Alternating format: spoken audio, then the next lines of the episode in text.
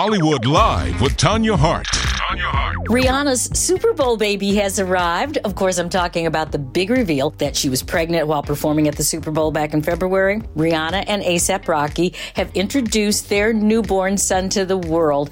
They posed for a series of adorable photos that features the couple's newborn baby son, Riot Rose. Yes, that's his name, Riot Rose, as well as their son RZA, who's 16 months. And in the pictures, Rihanna's holding the baby Riot while Rocky carries RZA on his shoulders, posing together for the first time as a family of four. And you know, RZA's already sporting some Fenty and Puma in this aged silver, adorable miniature leather jacket. Yep, the boy's got it going on already. And then musician and mom of two is photographed carrying her newborn alone as she leans up against a car.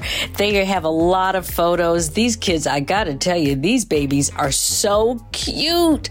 Congratulations to the family. Lamar Odom looked pretty good this morning after being involved in a three car collision. The 43 year old NBA champion looked like he was in good shape. He was headed to the grocery store in his Calabasas neighborhood. The former LA Lakers player was not injured, but pretty much shaken up after his Mercedes was wrecked. He collided with two parked cars at around 3 a.m.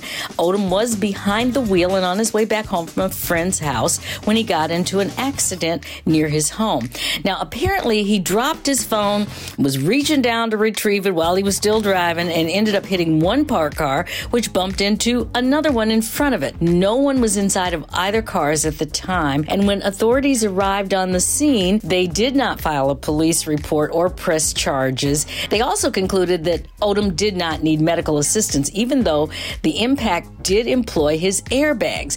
And the best news Lamar was sober. Yay! Good for you, Lamar. We've been rooting for you on this one. And for all these stories and a whole lot more, make sure you follow me on social media at Tanya Hollywood and at AURN online.